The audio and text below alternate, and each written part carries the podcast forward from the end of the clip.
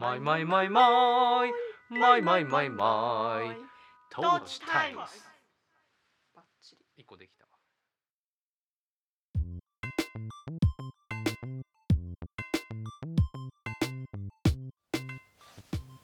山梨県上野原市在住の音楽家小田康生。野菜農家小田智美の2人が身近な話題を皮切りに半ば夫婦喧嘩混じりで語り合うポッドキャスト。それがトーチタイムズ。だよ。だね。パンさっき食べながらはダメかなって言ってたのにパン食いながらパンは大丈夫。あそうですか。はい。えっと30回目です。え？これで。すごい。はい、えー今週もよろしくお願いします。こんにちは。こんにちは。えー、っといかがお過ごしですか？ここんとこ？いい。イベントが続いたね。宣伝してたものが。はいはいはい。一つずつ終わっていくね、はい。ですね。パンク パンク言いながら喋れてないじゃん。喋ってよ。続けてよ。続けてよ。えっとはい。先月末のイベントの話して。あそうそう。で先週あのーしろちゃんお別れの回に、うん。その今週何してたみたいな話を忘れてたねってことだよねだから先先週えっと10月の3031日で、えっと、立川のグリーンスプリングスで、えー開催のロバロバフェスで、えー、とトーチファームの出店と、えーロバの音楽座じゃなくてロバート・バーローで、えー出演をしてきましたと。はいはい。どうでした？なんかすごいお客さんだったねね。うん。立川だからなのかうん。まあイベントに枯渇していたものが弾けたのか、うん。なんかすごいなって。そうね。うん。あのーの本当になんか知り合いが話しかけてくれたりしたけど別にめがけてきたわけじゃなくなんか偶然会えたみたいなこともあったし、ね。うん、うん。もうそういう街なんだね。そうかもね。立川っていう街が確かにちょっとハブ的というか、あのうんとコロナも経てじゃない？もしかしたら。その雑踏っていうよりかもーうん。ちょっと出かけてゆっくりできる街みたいになったんじゃない？かな。違そううかかな。グリーンスプリングスが実はコロナ禍にうん。生まれた場所でもあるけどうん。なんかフラッと来やすい場所でもあるよね。うん。なんか散歩コースに急に生まれた場所みたいな感じもするだろうしうーんとあと天気がさうん2日間でなんか真逆みたいな感じだったよね。でも関係なかったよ。そうそうそう。なのにだ数ったよね、うんうん、全然なんか雨とか降っててもお客さんずっと絶えず来てたね。ね。で野菜は？えっと結果的には。何割かな。まあでも9割以上。うん。あとちょっとっていうとこまで売れましたね。うんうんうん。うん、ね。うん、みんなね多分買い物目的じゃないお客さんが一番多かったと思う。んう、うん、確かに。散歩目的っていうか、散策か、うん。うん、でもそんな中で割と手に取ってもらえたんじゃないかなとうん。思うし結構こうやっぱ女性が多いから、うんうんおばちゃん層うん。とか、おばあちゃんの手前とかそうね。なんて言ったらいいの？そそうね。お孫さんもいるかもなみたいな人とか、うんそういう方たちといろいろあの情報をやり取りできてうん。あとはあれか普段の自分自分の野菜買ってくださってるあの宅配のお客さんとかもであそうだね。対面で話したりとか、うん。なんかあの大道芸やってたりとかなんかそういうなんだろうな。ちょっとこうあんまりこう年齢的に選ばない空間ができてたなと思うから、あのすごくこう立ち寄りやすかったろうしね。うん。だからでもびっくりしただろうね。うん。なんでだこりゃってね。あんだけ賑やかだと。うん、でハロウィンもあったしね。ちょっとちょっと仮装してる子たちもいたし、うん。うんなんかすごく入り乱れてて面白かったね、うんうんであのゆくりとニワも一緒に来てで2日目はニワだけだったけどなんかすごく2人もエンジョイしてたし、なんかまあロバート・バーローとしての感想はあのーななんだろうな。たいなんか結構結構臨機応変でドタバタしてで、おまあ、楽しめたけど多分あのーメンバーとみんなで話したらまた新しいこう目標とかうん。うんでもできたこととかも話し合うことになると思うんだけどなんかイベント全体としてあのー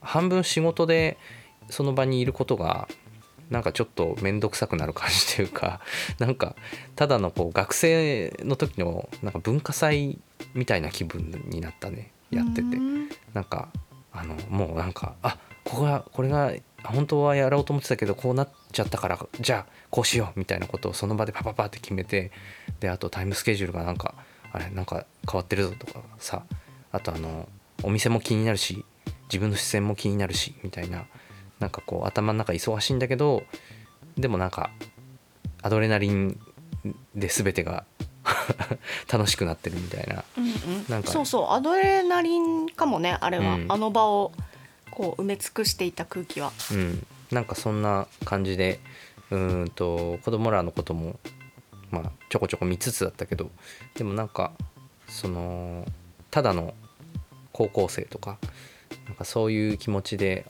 一瞬そういう気持ちに一瞬なったような気がしたっていう感じがした、うん。うん、文化祭みたいだったなと思った。うん。はい。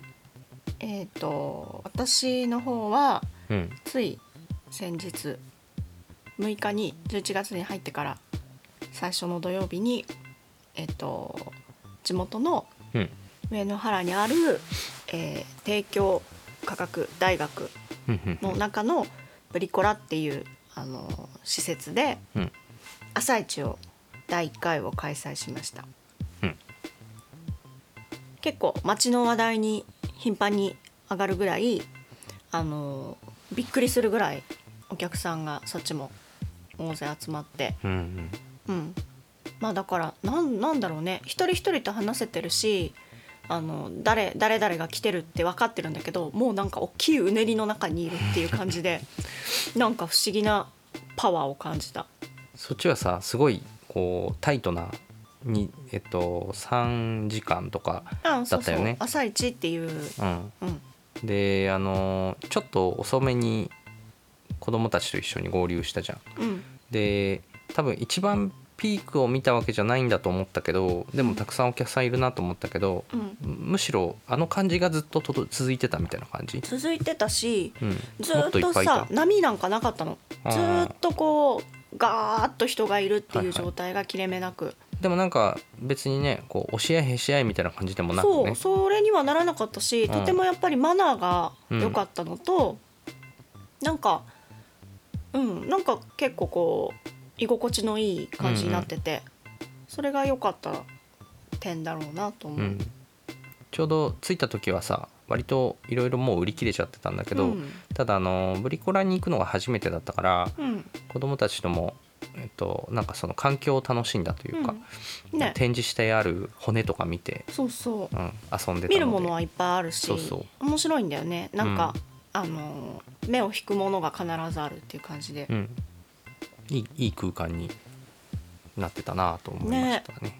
まあ定期開催ができるといいねってまた次のことを話してますけど、うん。うんと来てでもう一つねまだこれからのイベントがあるね。うん。23日のあの勤労感謝の日のえっ、とグリーングローンマルシェ。うん。これは、えー、とコインで小田くんが出る、はいはい。ね。今度はコインで。うん。で会場も同じくあのロバロバフェスと同じくあの立川にあるグリーンスプリングスっていうところで、うん。まああの詳しくはえっと2週前の宣伝会に、えー結構喋ってるけどこれがまあ迫ってきてるねとうん、いうことですね。でもなんかきっと年内ここまでやりきるとうん。我が家的には少しこうホッとできるかもねうんうんうん。なんか12月に入ってもあるもんね。ちょっとでもねまだ予定をあーそっか。調整してる程度であのーお知らせできることはないんだけど、うん。だから10 11月が過ぎると、まあ、俺も少しなんていうか外向けの活動はほぼほぼ落ち着いていってしまう感じかな。うん。うん、でもまあやりたいことあるから全然それはいいんだけど、あのーねなので11月23日、えーここでまた出店とライブとビシッと行きたいけどあれだね性質は割と違うイベントだよねロバロバフェストはね。そうだね。今回はもう、あのマルシェに特化してるんだろうね。ね食べ物。うん。でライブは僕らだけコインだけ、でコインも東京でライブするの丸1年ぶりなので、へえあのみんな来てほしいですね。う、ん。うん、美味しいもんがいろいろあるのかうん。な、うなんか料理チラシを見ながら喋ってる。け料理研究家の方も来てどはい。あのこのグリーンスプリング内のものを使ったワークショップみたいなのもあるよね。うんうんうん。はい。グリーングローンマルシェ秋の収穫祭。えーちょっとなんか宣伝また宣伝になっちゃうけど。でもあとあのもうもう一個だけ、えっと、今週末、うんえー多分これ配信になってる時はもうすでにえっと終わってんの？えっとですね金曜日に京都の、えーゴーリーカフェで演奏があってで、えっと、土曜日はこれがその更新されてる日は、えっと名古屋のオース物事でうん。夕方からコンサート。うん。で次の日日曜日は浜松のエスケリータ。うん。68に、えーツアーに出かけている最中だと思います、うん。えー渡辺直ちゃんの企画で、えー上之助空五郎君と僕と、えー、直ちゃんと、えー赤木萌ちゃんという2人組の、えーザ・ツリーポットと3組で。うん。であのーこれ宣伝の回にはまだ決まってなかったんだけど今日夜打ち合わせがあってうん。なんかね台本があるんだって。うーん。3組でねちょっと、小芝居。うん、ちょっとねなんかあのー演劇仕立てになってるみたいなので、えーちょっと頑張ります。セリフもセリフも振り分けられていたので。楽しそうじゃん。はい、いいじゃん。若い子たちと。楽しそうじゃんおじさん。うん、若いこと楽しむわ、うん。はい、えー以上。はい。ここからも頑張ります。えーで今週は？あれ？まだ話す？もういいんじゃない？は？え？え？今週の話あー今週今週はっていうのはここここまでじゃなくて今週のトークテーマは？今回は、って言いたいのか。はい、今回は？今回のトークテーマは？今回のトークテーマは？えー、っとですねこれはい私が振ったんだ、この話題。言霊について。言霊。言霊。そスピリチュアルな匂いがう でしょ。漂ってまいりました、でしょ。ん、え。ーそう。でもそれその言葉に行き着いたいいあのきっかけがはいあのあれだね。タイトルで言った方がいいのか。映画ですね。うん映画だね。三島由紀夫 VS 東大全教頭50年目の真実っていうのをあのうん。何？宣伝が流れてきて お見たいなと思ってて。でやっとこの間あもうでもだいぶ経ってるな、まあ、でも一月ぐらい前にうんうん。見てそっからほんとねことあるごとにその言霊っていうワードが浮かぶの。ああ。うん、ネットフリックスでそううちでは見れたんだけどあのーもうねでも DVD の情報とかも出てるけどとりあえず結構ねあのー話題の作品だね。うん、えーちなみにそうまあ映画だけどあのードキュメンタリーだね。そうね。ちょっとこう一応冒頭サイトのこの冒頭の部分読みましょうかはい。長いな。えっと長いじゃん。ちょっと急いで読むよ、えー三島由紀夫没後50年禁断のスクープ映像ついに解禁。えー、希代のスーパースター三島由紀夫と反逆のエリート東大全教頭のスリリングな直接対決伝説の討論会の全貌を明かす衝撃のドキュメンタリー、えーはい。まああとはえーっとサイトとかいろいろ情報を見てもらえたらと思うんだけどあの TBS がえっとその、えー1969年の5月13日に、えーあった、えー東京の、えー東大駒場キャンパスの900番教室っていうところで、えー、と1000人の学生 VS 三島由紀夫っていう討論会があってでその様子を取材を TBS がしっかりしていてでその映像とともに、えっと、当時その場に立ち会っていたいろんな立場の人たちとのインタビューを、えー撮ってこうインサートする感じで、あのードキュメンタリー映画として作られたうん。一本だね、うん、はい。でこれ俺も昨晩見ました。はい、はい。よかったねあれね。うん、めちゃくちゃあなんていうかな。まあドキュメンタリーなんだけどでも面白い。そう。なんかねうん。これこう、なんていうのカメラは見たみたいな宣伝文句になってるし実際そういう見せ方になってるけど、ん。中身はとても柔らかいんだよな。そうだね。そうそう。なんか対決 VS ってなってるしねタイトルがね、対決ではあるんだけどねただそのなんなんだろう。なんかその三島由紀夫のことをまずあんまり分かってなかったし本も読んだことないし、うん、私もでほとんどない。その昔学生運動というものがあってだなとかさそういうこと自体もなんていうかなんか手塚治虫の漫画読んでるとたまに出てくるなとか、あんまり知識としては全くなかったけどなんかそれをこう少しえっ、となんていうか勉強させてもらえるところもあるし単純になんか人と人との話だなとも思ったね。うん、うん。うん、なんかすごく、うん、とその2者が戦ってるようで実はその戦いは本質じゃないってことを、えっと、見せてくれるというか、うんううん。ん、なんかすごく面白かっいや箇所箇所すごい美しくて。た。うん、なんだろう。私はダンスとかに近いなって。ああはいはい。まあ、言葉が道具だったし、うん。まあ、討論会っていうものが当時すごくこうなんだろうな。うん盛んだったんだと思うんだけどうんうん。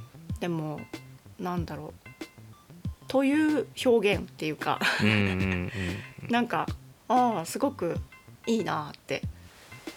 実際にここに行けたら楽しかったのになって東大なんか行ったことないけど思ったね。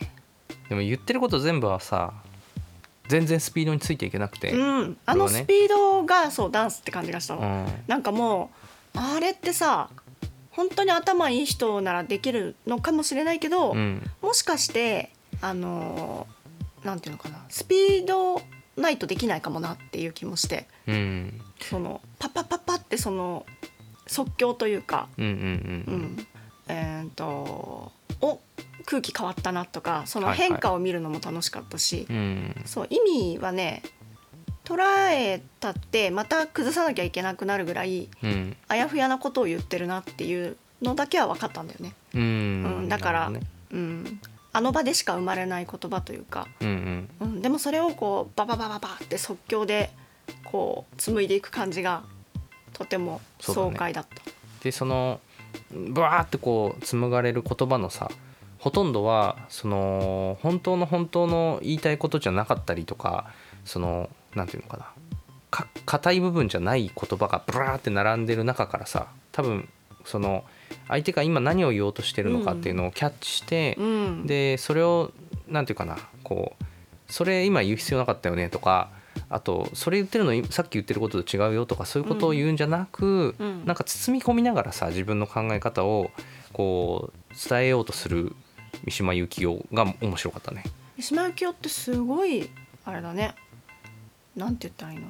ナイスガイだね。ナイスガイだね。ただやっぱりなんだろうな。でも勘違いもたくさん生みそうだなと思った。だからうん。すごいそう言葉の羅列の中にうん。そのどこをキャッチするかでさ多分その見え方とかこうなんだろうな。感動の仕方が変わっちゃうと思うの。そうね。だから好きな人例えばはもう超好きだろうし。そうだね。そうのん暴力を私は肯定するっていう言葉を言ってたけどただそれはあのーなんて言ってたっけな。えっとね。えっとね合法的な暴力を私は嫌いだって言ってたよね、うん。でそれって要するに戦争だよね。うん。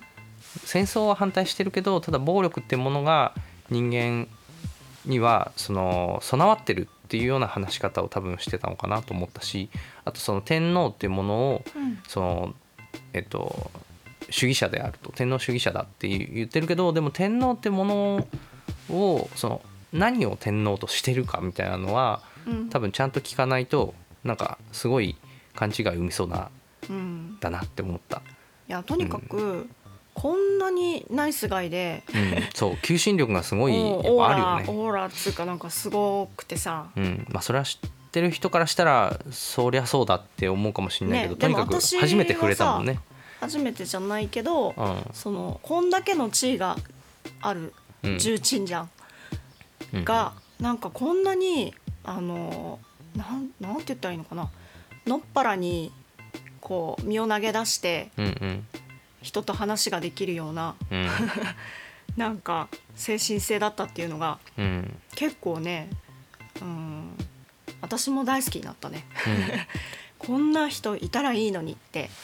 んねなんかあのえっと全教頭のえーっとここの企画をさ発案して三島由紀夫に連絡をしたっていうおじいちゃんおじいちゃんおじいちゃん今はおじいちゃんだけど、うん。何さんだっけど忘れた。何さんだっけな？えっと、その人がさあの思わず「先生」って言っちゃうシーンっていうのがあるじゃん。あそこもすごいなんかいいなわかる そうドキュメンタリー映像だからさえ演技じゃないじゃない、なんかで、えー三島先生が」ってポロって言った後に「あの今先生って言ってしまったのはちょっと問題があるわけですけども」でも私はあの、えっと、今この大学にいる、えっと、先生どもよりも、あのこの人の方が先生らしいと私は思うわけでみたいなことをさバババってこう言い訳 言い訳なんだけどでもなんかその聞いてる人たちがさそれになんかすごくこう笑ったりとかさうんうん。なんかするところに、ななんだろうね。なんかなんかおかしな温かみがある回になってい転がっていく感じがすごい面白かったよね。うん、まあごめん。話をぐっと戻して、はいはい。その言霊うんうん。なぜ言霊になったなんかそのいやでもそのエネルギーじゃんやっぱ言葉はさ。そうだね。うん。でなんかその話を三島が三島先生が最後するじゃん、うん。三島由紀夫が。うん。あの今日このここに集まったうん。みんなの言霊がうん。あの溢れ返ったみたいなことを言っていくじゃん。でああなるほどなって確確かにそうだし、うん。うん、それそれってなんだっけってでも思ったの。うん。うん、まあエネルギーのことだけどうーん。ももっともっとこう進めたうん。詩的な話をしていい？うん えっと私ねちっちゃい頃からうん。すぐ罰が当たる人間だって自覚があったの。あ 私すぐ罰が当たるんだよって。なんなんでだろうなって腹腹が立つぐらい分かってて。あうん。私すぐ罰が当たるって。もうなんか悪いことしたと思った次の瞬間にはうん。あの報いが帰ってきてる。返ってくるの。うん。でそれがずっと不思議でしょうがなかったんだけどうん。ああなんかその思ったるものは言霊だったかもなっていうところまで行き着いたの。ああ。それはこれを見て気づいたっていうよりは心のどっかでちょっと思ってたことだったりはしない？わかんないな。でもこれを見てその言霊なーってそのエネルギーかってうん。思ってて、なんかい今も続いてるからさ私、うんうん。がすぐ当たるの。今もそうなの。うん。でだからああそれかもなって私がそのバチを受けやすいのは言霊かもしれないって。そう、うん。自分が出してるもののせいかもしれないってなあ。ってそう考えてる。だからこれぐらい本当に美しいじゃん。討論の内容が。あそうだね。なんかこういうことができたらよかったのになって。まあ子供だから討論なんかしないけどさね。こんなことができてたら違ったのになっていう感想がある、うん。うん、こんな風に言えてたらなみたい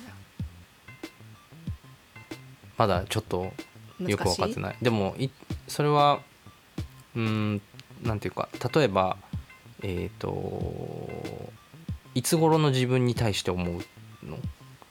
うーん。その討でもその東大全教頭とは全く違うけどやっぱり、あのすごく反体制のようなエネルギーでうん、うん、すごくこの社会とか大人とか嫌いだなって思ってた時代があるんだよね、めちゃくちゃ嫌いだって思ってたの、うんうんその頃にそれを行動をしなかったかもしれないなって思ったってことか行動？な。うん、どういうこと？えっと要するに言葉にそれをしていかなかったって思ったってことかいやこれぐらいだから美しい言葉で戦えたらよかったなって。ああそのムカつくなとかそういうことじゃなくてね。そう確かにねそう。そうそううん。これでも本当に見てさあのうんなんだろうな、まあ、難しい言葉がたくさん飛び交ったなって思ってたの。よく出てきたのは、特に事物かな。おー。事物っていうキーワードがとにかく特にあのアクタさんから出てくるけど、うん。あのーそれは事物っていうものをなんかこう何何をこう共有しながら今言葉をこうキャッチボールしてるのかをにまずついていけなかったりとかあとあの、えー、と哲学の話とかうんうん。あとフランスのこう作家のホニャララがこう言ったとか、うんうん。なんかね そういうのがとにかくハイブローなうん。会話で。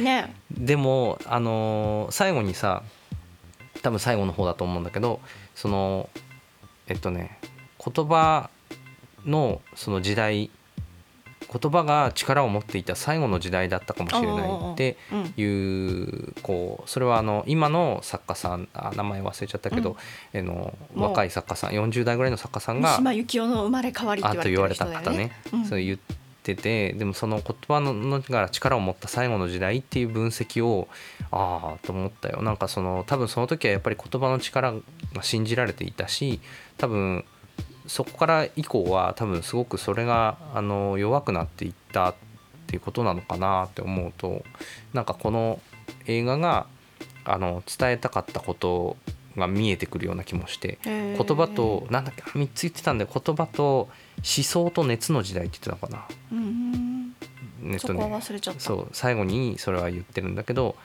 その三島由紀夫は、えっと、最後にえっとまあなんかネタバレとかじゃないから言う言うけどそのえっと今日えーここで語られたことのえっとは信じないけどただね君たちの熱だけは信じる、うんで全教徒のことを俺は信じないけど で教頭もしないけどただ熱だけは君たちの熱だけは信じるよって言って、あの締めるじゃない。うん。でなんていうかこう右翼と左翼だけどでも多分本当は中心点みたいなものはああったりあとは似ている部分があったりするっていうこう話になっていくんだと思うんだけど、えっとどこかが結びついてるというか。うん。でなんかそれがもしかしたら熱なのかなって思ったのね。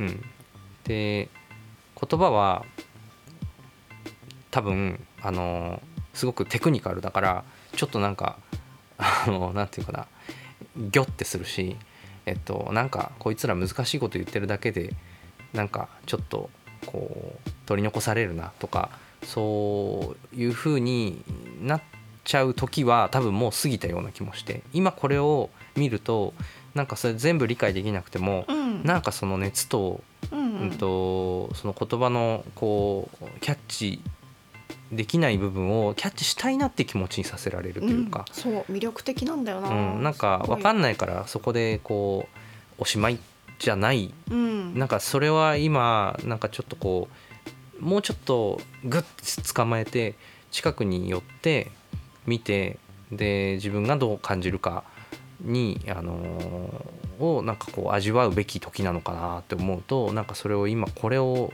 今見る理由があるのかもしれないなって思ったね。ね。うん。なんかこういうものに今惹かれるって、うん。うん、なんかそういうことなんだろうなと思う。うん。うん、ね。やっぱりさ、ずっと鬱屈としてるじゃん。311以降さ。そうね。なんかなんだろうこの見えないうん。圧倒的な力はってうん。なってるじゃん。うん。でそれにさ全然従いたいとも思わないし屈服もしないけどでもただ流されるしかないっていうさまだその最中にいるじゃそうね。ん。でなんかなんかないもんかなってやっぱり思うから、ううんんこのこの美しさはちょっと、うんうん、惹かれるね。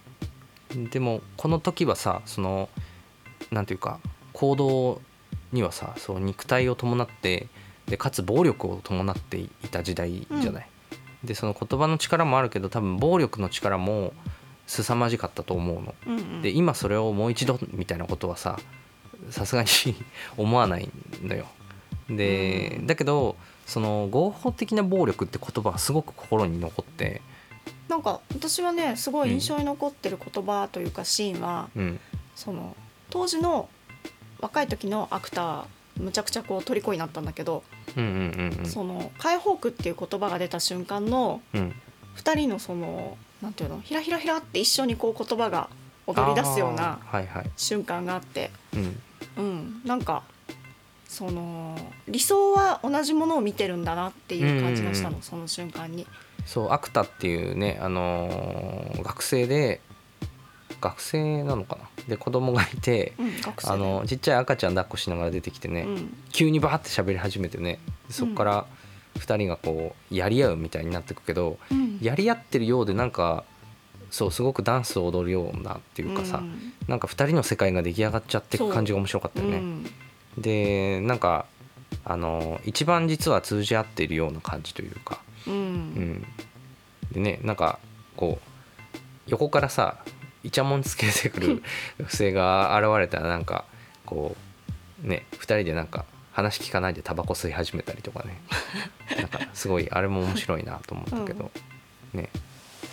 いやー、うん、なんかそうあさっき言おうとしたのはだからその暴力っていうものが今それは何ていうかな見習うべきものとまでは言わないけどただ多分その時にそのそういう方法しかないってあの思った人たちもいてでうん。多分今はそれ多分それを復興するのだとかおかしいと思うけどただそれがないからこそより一層その言葉っていうものの、えっと、力を、うん、ともうちょっと信じるというかなんか、うん、と諦めないみたいなことを多分考えるべき時なのかもしれないなとは思ったかな。うん。ん。まあねその言霊もね、うん、どこまでそれに頼れるかわかんないけど、うん。でもそのもうすでにあの引き算はずっと続いてきてるわけじゃん。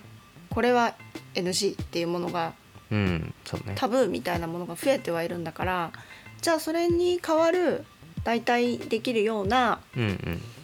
別な手段がもうそろそろあの生まれてきてもいいのになっていうのも私は感じながら見てたよ。うん、だからまあ言葉一辺倒だと多分弱い、うん。うん。うん、なんか生ものだからね、うん。うん、だけど、うん、でも三島のあの精神性がどっから来てたかってやっぱり肉体に対する自信っていうか、うんうん。うん。ここにあるって、うん。うん、ここにありきっていうなんていうのかな。自分で獲得してったうん。自我だと思うの。うん。だからうーんとなんか私も今すごく肉体には自信があるのね、うん。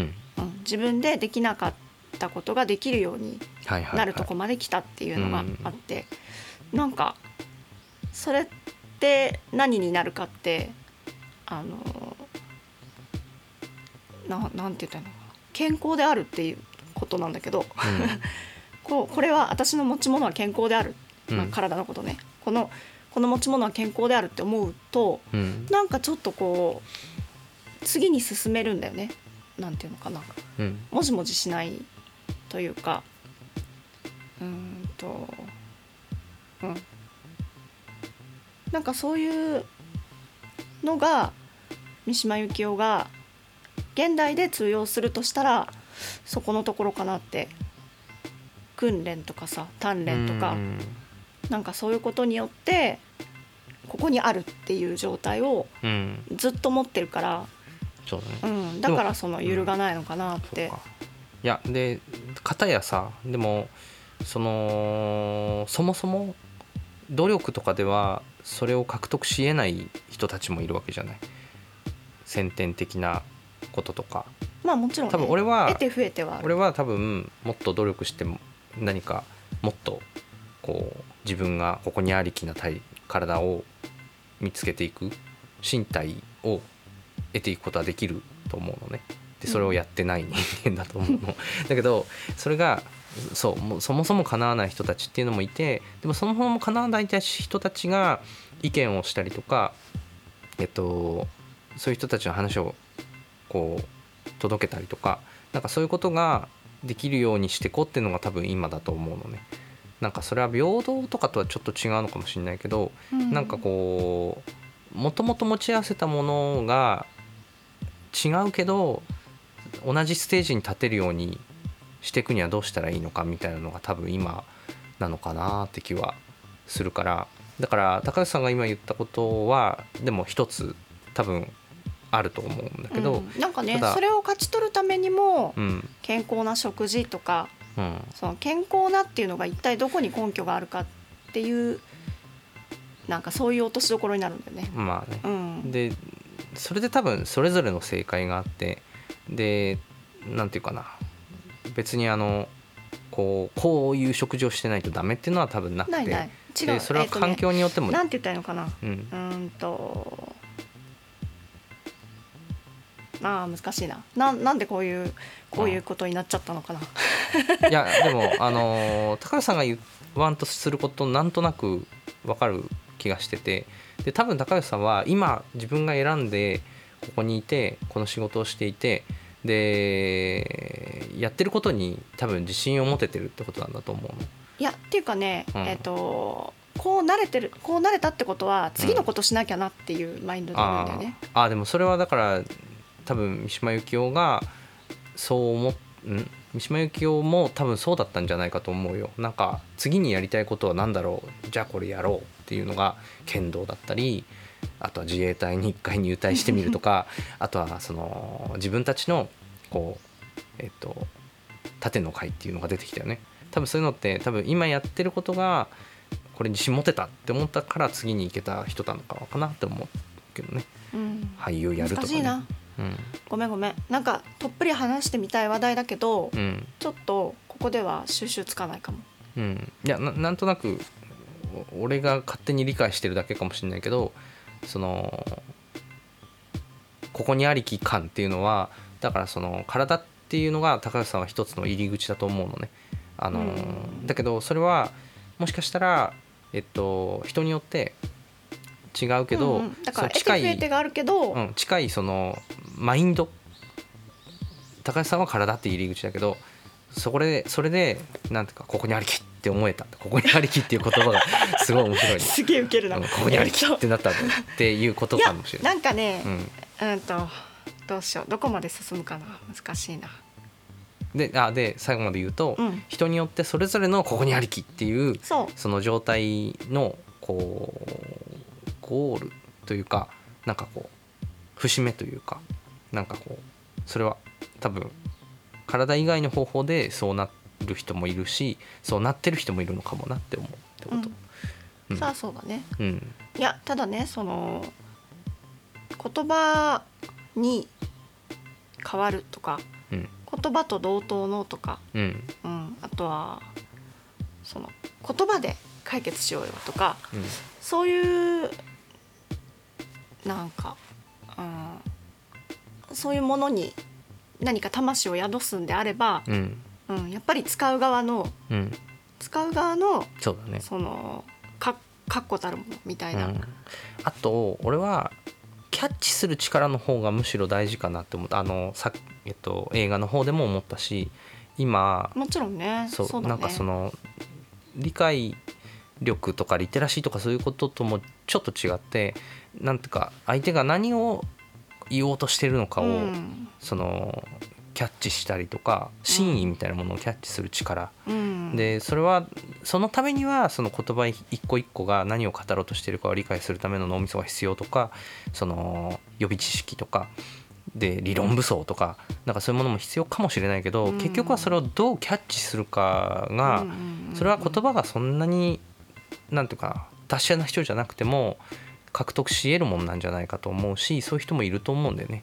なんか何多くを語らないけどあの人が言うことはなんかちゃんと芯をついてるなっていう人もいるからうんうん。なんかその俺はその今言葉の力をみたいな大事だな大事だなって思ってここまで言ってきてるけどどっちかっていうと、キャッチするそうね。その強さキャッチするうん。受け止める強さみたいなものがどっちかっていうと実は強かった時代がその頃なのかもしれないっていう気もする。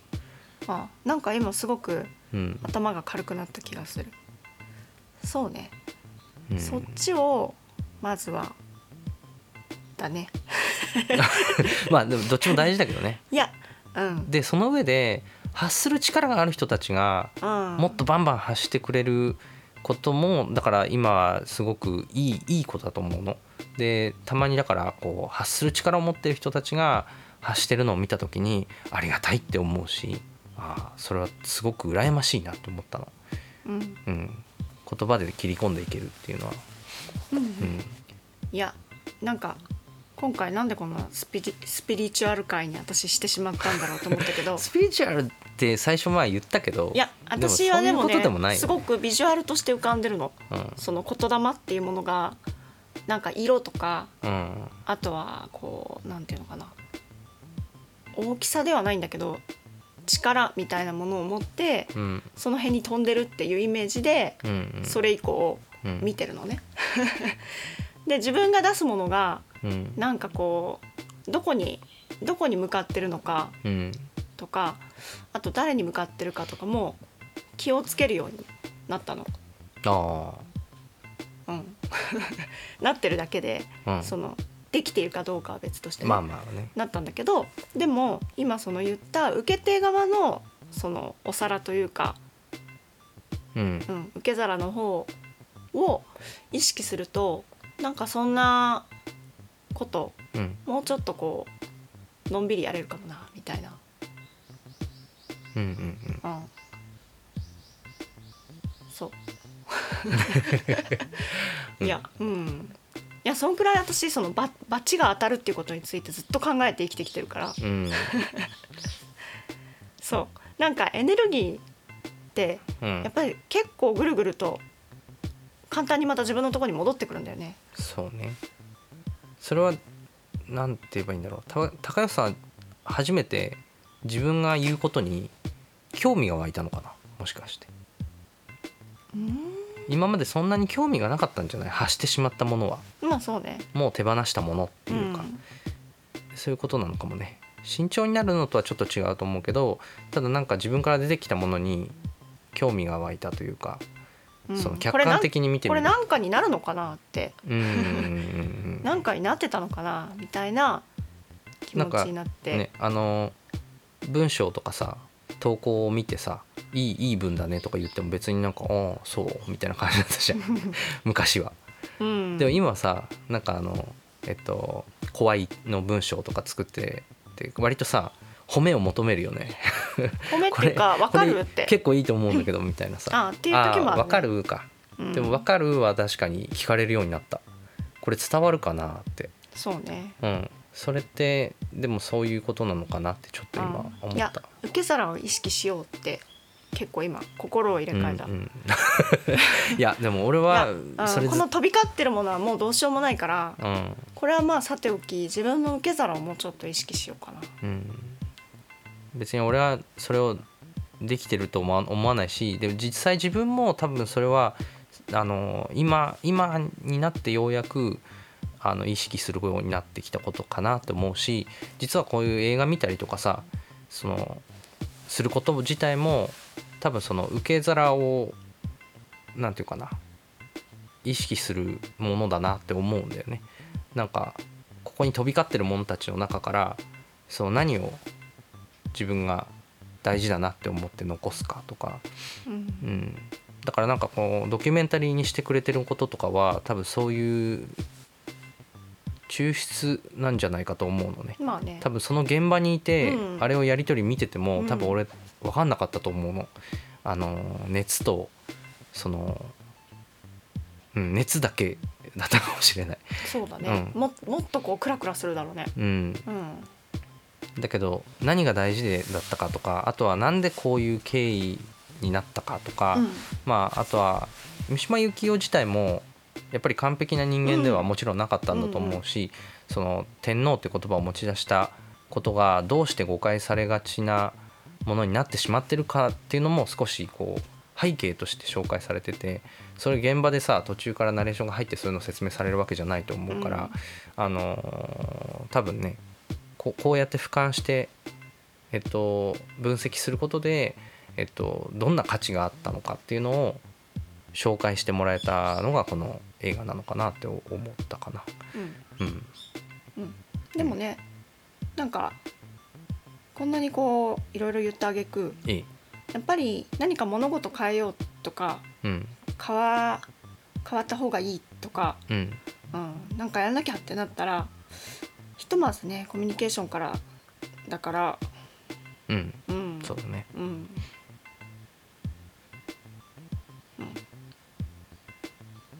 いやなんか怖がらないでやろうっていうことはすごくうん。念頭に置いてるんだけど、ただなんかうん。それがこうなんだ姿を変えただけの武器みたいになってたらうん、ちょっと違うんだよなとか、なるほど。う。ん、なんなんて言ったらいいんだろうね。まあそんぐらい結構こうあの打ったものがすぐバチとして帰ってくるぐらい。うん。ほんとそうなんだよ。3歳とか物心ついてからずっとそうだからうん。これなんか一生つきまとうなと思いながらでもこう言葉を書いたりとかセリフをうん。書いたりとか、うん、結構まあ交換しながら来てるんだよね。だからその、うん本来もっとさらさらとうん。できるようなことを私はそっちでやんないとうん。帰ってきちゃうっていううん。いるかなそういう人。いたら話してみたいんだけど。俺はでも今すごいその話絶対面白いと思うよ。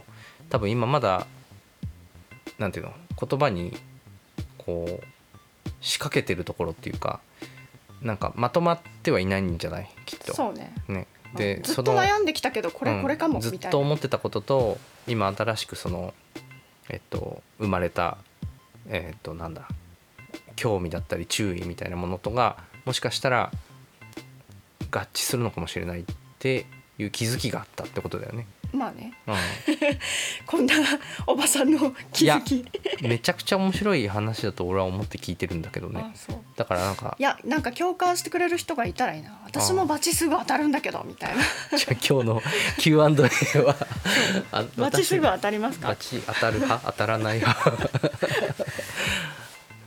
うん。バチってでもなんだろう。面白いなって思ってたの。子供の頃俺が思ってたバチっていう存在はさ俺寺だったしさうん。すぐ言われんの。バチ当たんぞって。うん。だけどバチっておかしくねって思った。だって運命って言葉があるよねって。うん。運命があってバチがあるのはおかしいだろってずっと思ってたな子供の頃。そうね。どっち？って思ってた。うん。どっちかにしようよって すごい思ってたよ、あうん、運命とかじゃあ言うのやめようって、ーううん。ん、両方やってるんだとしたらひどくねって思ってた。いまあ両方あるんだろうね。やでも両方だとしたらおかしい。なんかそいつひどくねって思ってた、うん。なんかだってこうなる予定でやったことにさお前はダメだっつってバチ当てるっておかしいだろうって思う子でした。うん。はい。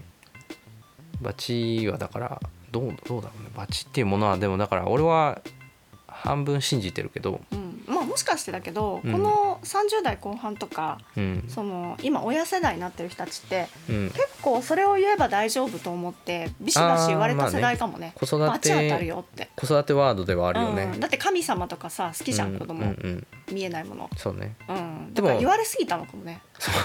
でも見えないものにさなんかこう思いを馳せるっていうのはめちゃくちゃ大事だと思うしそれは俺もいまだにあることだからさ。なんか、うん、今なんかちょっと話がいろいろになっちゃったけど、うんうん。でも、うん、あのーなんでバチってものがこう必要だったかっていうのは多分あるだろうね、まあね、うん、その考え方としてね。あうん。でもなんかその自分それはさその他人に与えるバチっていうその言葉とは別じゃん。自分が感じているさなんかそのえっとなんて言うんだっけこういうのは。えっと諸行無常じゃなくて。因果応報？因果応報。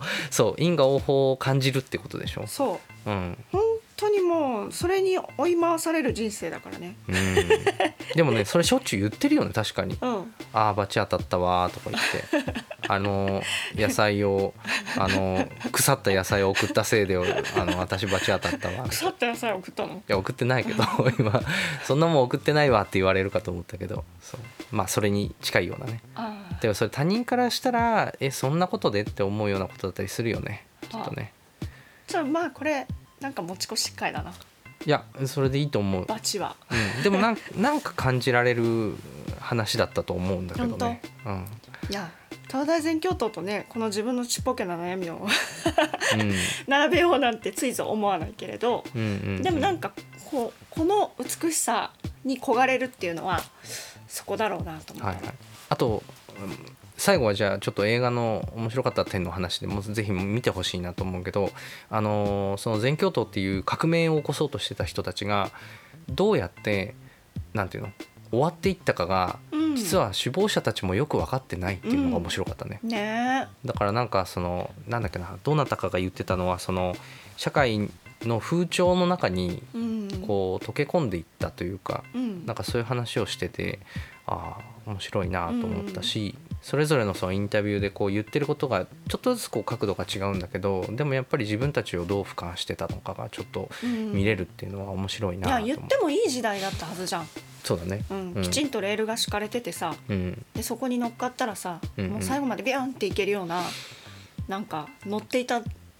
な時間の中だったと思うんだけどうん。でもそこにいてもそうやってこう泡立つものがあるっていうものもうん。私にとってはこう美しいなっていう気がしたし、あとずっと変わらない人っていうのもそのなんていういるんだなっていうのがそのアクタさんっていうい人かな。や変わっちゃったよ。あれはちょっといつか長谷さんとかと話したあい俺はなんかあの人はむしろ変わらずに溶け込まずにいくっていうふうに言っちゃまあった人なのかなそうそと思った、のその心得はあっただろうけど、いやー私はねどうかあのお大人になったアクタだけは見たくなかった。でああいう人いるって思ったけどな。いるんだよ、ね。うん、いやでもなんかこういう人がいてで今さそのこの間あの選挙終わったばっかりだけどさなんかじいちゃんたちはみんなどうせ自民党に入れるんだぐらいのことを思っちゃうけど、うん。でもああいう人たちもいるんだなとも思って、ねえ。なんかどうやったらそういう人たちとやっぱり心も年を取るからさうん。若い時の心と対話をするっていう機会をうん、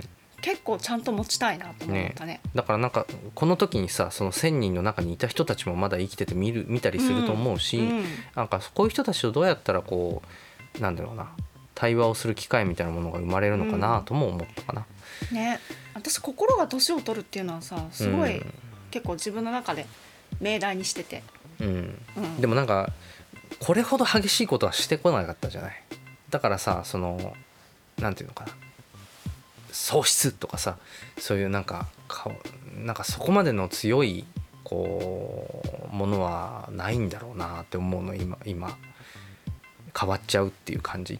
うん。ん。もっと緩やかなものだ同じ、と思う。うん、同じものは見れないようになってるけど、はい、うん、でも、はい。うん、なんだろうこの回。なんだろうね。じゃあ 分かっすげえた頑張っちゃった。疲れた、最後にめっちゃくだらない話をして終わっていいですか？うん。この映画の深読みだよ。うん、俺なりの分析ね、うんナレーションが東出正宏さん、うん。東大が入ってるね。本当だね。名前にありがとうございました。さよなら。あとさアクタさんがさ、うん。俳優じゃん。うん。アクターだね。